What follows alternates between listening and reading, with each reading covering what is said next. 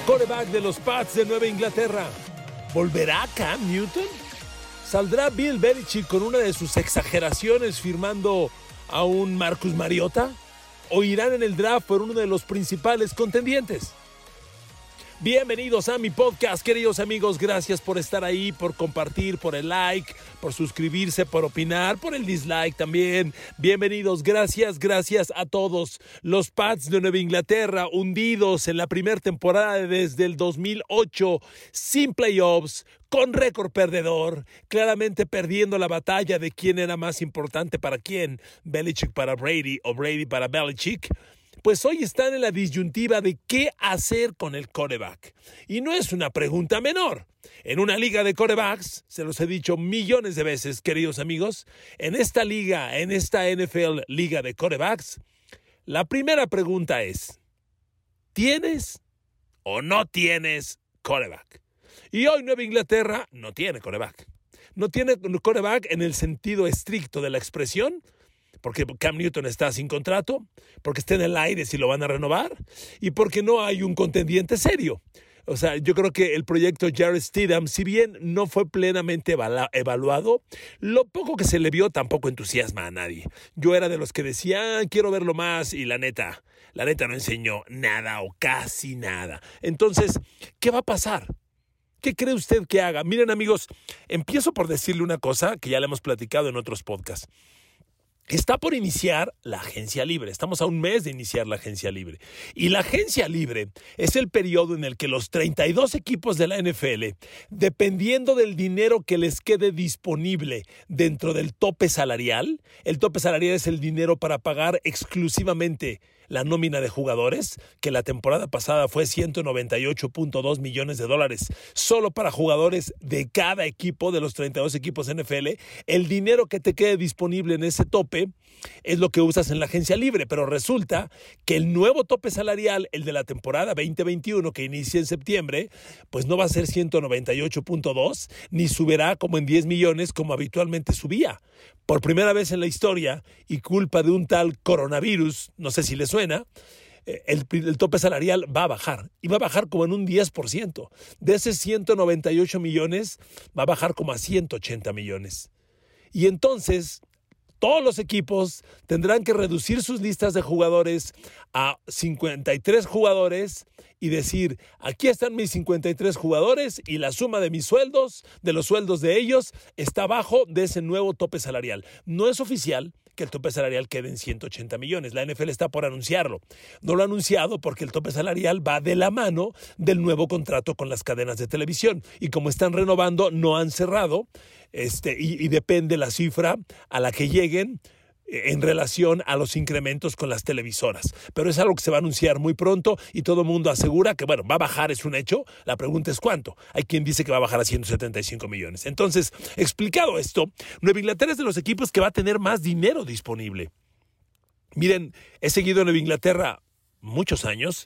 Creo que algunos de ustedes saben que este equipo, pues como que me late un poco. Entonces, creo que lo conozco bien.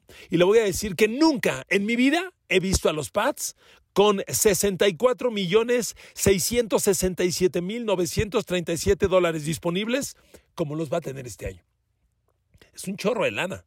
De Inglaterra está entre los cinco equipos con más dinero para invertir en la agencia libre. Y bueno, pues esa es una buena noticia. Y esa cantidad puede aumentar.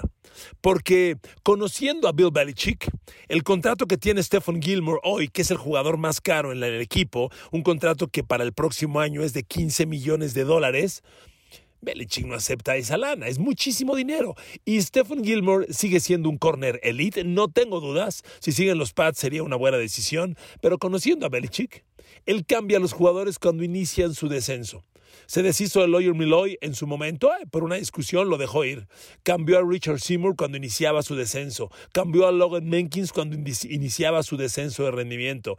Y Stephen Gilmore ya le dio el Super Bowl, ya le dio aquella intercepción contra Rams que selló el Super Bowl último que ganaron los Pats. ¿Se acuerda? Ese año en el que también le desvió el pase decisivo a los Jaguars cuando intentaban derrotar a los Pats en la final de la conferencia americana. Ya hizo las jugadas grandes, ya ganó los partidos grandes. Yo creo que Belichick sí va a cambiar a Stephen Gilmore. Lo quisieron cambiar la temporada recién concluida.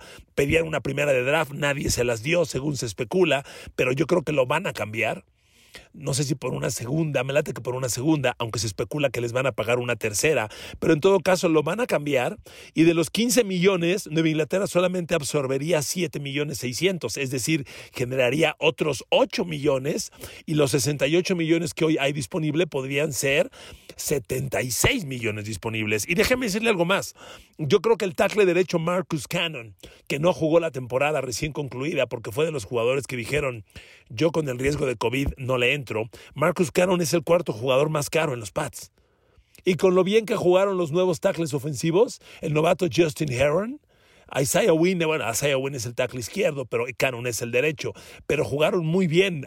El, surgimiento del novato Michael Onwenu, aunque es Gar, también lo movieron de tackle. Yo creo que con esos movimientos, Belichick no se va a quedar con un Marcus Cannon, que a lo mejor es suplente, y un sueldo de 9 millones 600 mil dólares.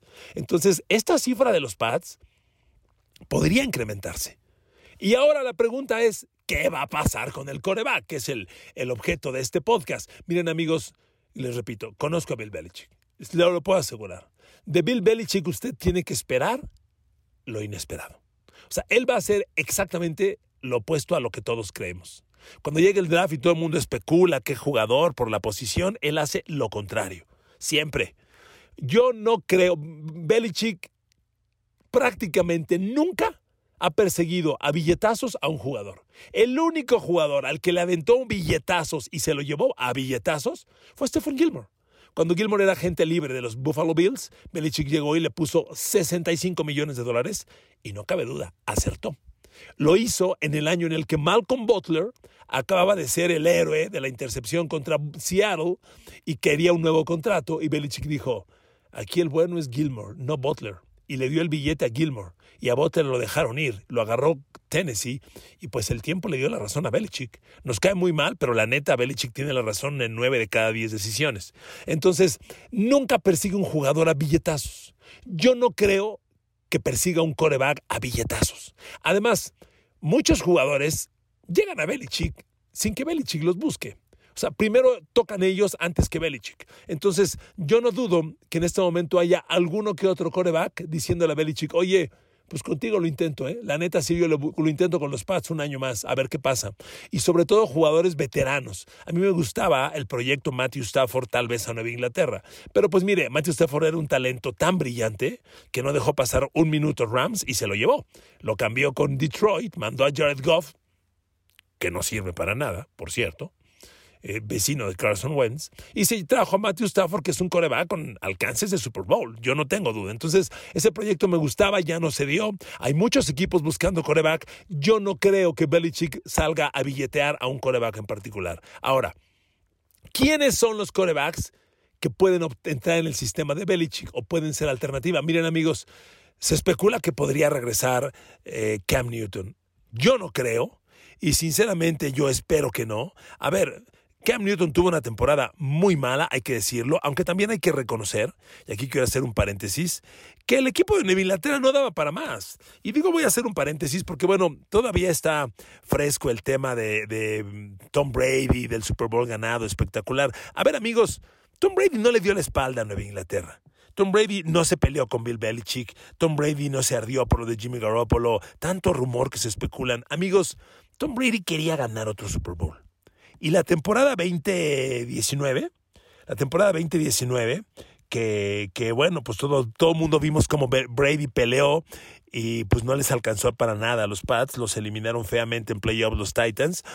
Esa temporada era el reflejo de lo que iba a pasar el 2020, que fue esta campaña. Nueva Inglaterra se quedó sin talento.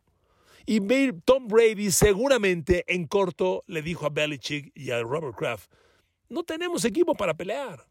Y Nueva le dijo, no vamos a hacer inversiones grandes porque el año pasado, la temporada recién concluida, Nueva Inglaterra no tenía el dinero que hoy tiene. Entonces seguramente Nueva Inglaterra le dijo, mira Tom, necesitamos un año de transición, porque ya para el 2021 sí tendremos dinero y es para entonces. Y seguro Brady dijo, con este equipo no competimos. Y si tu plan es el 2021, pues entonces que les vaya bien. Mi opinión es que mutuamente tomaron caminos distintos y Brady ha ganado su séptimo Super Bowl y Nueva Inglaterra fracasó y hubiera fracasado igual si Brady se queda otro año. ¿eh? Se los digo con claridad porque Nueva Inglaterra se quedó sin talento. Y entonces los números de Cam Newton pues, son muy injustos porque es el coreback 24 de la liga. Claramente enseñó que no es el coreback de antes. Nunca fue un coreback elite en términos de eficiencia para lanzar el balón, honestamente. Cam Newton terminó, por Dios, con más intercepciones que touchdowns. Cam Newton lanzó ocho pases de touchdown en toda la temporada. Fue titular 15 partidos. Lanzó un pase de touchdown cada dos partidos. Pero tuvo uno de los peores grupos de receptores de la liga. O sea, hay que reconocer eso. Entonces, amigos, que, Cam Newton regrese me parecería a mí una decisión que no, que no busca progreso. O sea, pensar que Cam Newton regrese a Inglaterra aspire a mucho más, a competir, a playoffs, a Super Bowl, yo no lo veo posible. Ahora, ¿dónde están los rumores? Vámonos ahora sí a las alternativas. Se habla mucho de Marcus Mariota. Y miren, conociendo a Belichick, esta sería una alternativa a considerar, porque así es Belichick. Belichick, a Belichick le gusta comprar cascajo viejo. Belichick va a la carnicería y pide retazo sin hueso. Es lo que él pide. Con eso ha ganado. Y Marcus Mariota entra en ese perfil. A ver, por Dios, Marcus Mariota la temporada pasada con los Raiders jugó pues un partido como titular, estuvo la mitad de la campaña, un partido como titular, tuvo números, ay, fue un juego, no podemos hablar de los números globales en un juego, pero si usted revisa la historia de Marcus Mariota, ha sido con números muy pobres. En el, en el, cuando fue todavía coreback de Tennessee por último año, que fue el 2019, Terminó con siete pases de touchdown y dos intercepciones, por favor, en ocho partidos como en siete partidos como titular. Siete partidos, siete pases de touchdown en siete juegos es una cifra pobre. Un quarterback elite está entre 2.5 y 3 touchdowns por partido. Mariota lanzó uno. Y, si nos vamos para atrás, fíjese, le voy a dar el balance pases de touchdown, intercepciones de Mariota desde que llegó a Tennessee en el 2015, ¿ok? Ahí le van. 2015, 19 envíos de touchdown, 10 intercepciones. Mediocre. 2016, 26 por 9. Siguiente año, 13-15. Siguiente año, 11-8. Siguiente año, 7-2, que fue el 2019. O sea, nada excepcional. Y mire que Tennessee tiene un muy buen equipo. Ahí estuvo Corey Davis haciendo grandes cosas. Recientemente le llegó AJ Brown y con ellos no funcionó, Mario. Entonces, para mí no es un coreback elite, es un coreback que ha vivido de la optativa, semejante a Cam Newton. Yo no creo que Nueva Inglaterra quiera seguir corriendo la optativa en el futuro. Nueva Inglaterra tiene fundamentos interesantes. El grupo de corredores con un Sonny Michel Sano y Damien Harris está bien interesante. Es agente libre James White, pero con la lana que hay se podría quedar. Y la verdad, Borget White, Michelle, Damien Harris, muy buen grupo de receptores, de corredores. Y la línea ofensiva, con los novatos que llegaron, con Michael Onwenu, con Isaiah Wynn, que debe mantenerse sano. O sea, Justin Heron, que está interesante. Eh, eh, David Andrews al centro. Esta línea promete grandes cosas. Es muy probable que se vaya Joe Thuney, es muy probable. Pero bueno, con el dinero que hay también lo podrían renovar. Belichick acostumbra a no billetear, vamos a ver qué pasa. Pero es una línea ofensiva muy interesante. Lo que faltan son los playmakers, los receptores.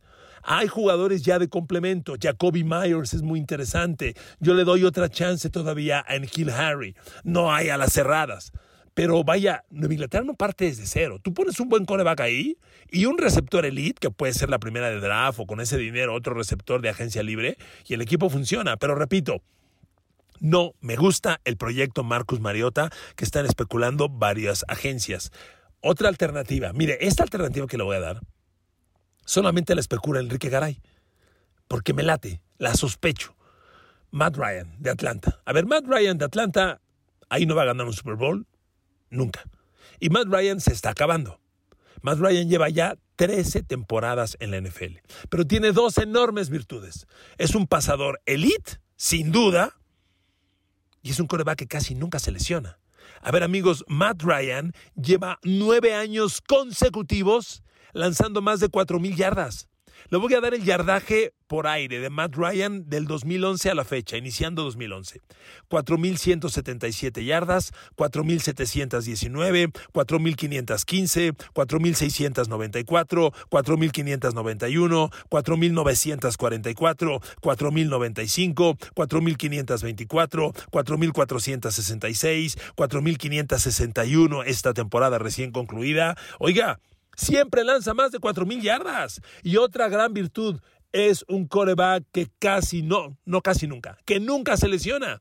De las 13 temporadas que lleva Matt Ryan, en todas ha jugado mínimo 14 partidos. Es más, de las 13 temporadas, solamente en 3 no ha jugado los 16 partidos. En el 2009 que jugó 14, en el 2019 que jugó 15. Ah, no, son, solo son dos. De las 13 temporadas, en 11 ha jugado los 16 partidos. Y en las dos que no, ha jugado 14 y 15 juegos. Hombre, es un coreback que nunca se lesiona, les he dicho varias veces, por alguna razón. Hay corebacks y en general jugadores que siempre se lesionan y otros que casi nunca se lesionan. Y aquí está Matt Ryan, un coreback que nunca se lesiona. Ya lleva 13 años en la liga. Y otra, él fue a Boston College. Él es de Boston un año más, Matt Ryan se va a ir muy pronto. Son sus últimas oportunidades. Se lo tiene que llevar un equipo con expectativa de Super Bowl. Yo pongo a Matt Ryan en los Pats y a un receptor elite.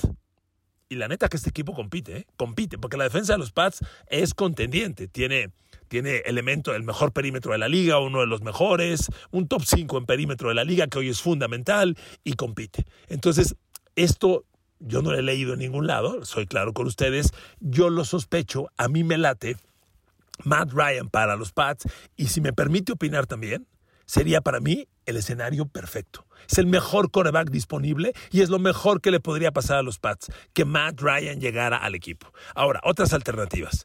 Se habla que Jimmy Garoppolo podría salir de San Francisco y volver a los Pats. Ya les he dicho en otros podcasts, yo tengo la sospecha de que San Francisco sigue casado con Jimmy Garoppolo. Miren, como quiera que sea, Garoppolo los llevó al Super Bowl en el 2019. Y de hecho, pues estuvo a siete minutos de ganarlo. O sea, no, es, no fue cualquier cosa. Podríamos hasta pensar que fue un tema de manejo de juego o de orden, llamadas de jugadas en los momentos críticos, pero Garoppolo jugó en el 2019, los 16 partidos, lanzó prácticamente 4.000 yardas, 3.978, tuvo un balance de touchdowns e intercepciones de 27 a 13, no malo, tampoco excepcional, pero no malo. Y les repito, los llevó al Super Bowl, no hay duda de eso. Entonces, sospecho que Garoppolo es el proyecto de San Francisco cuando menos un año más, que es su último año de contrato, este que va a empezar. Y que Nueva Inglaterra lo recupere y le pague esos 30 millones que va a cobrar este año, lo veo poco probable. A mí no me gustaría, porque Garópolo, a diferencia de Matt Ryan, que siempre juega los 16 juegos, Garópolo siempre se lesiona. Siempre. Este año reciente, pues nada más perdió 10 juegos por lesión.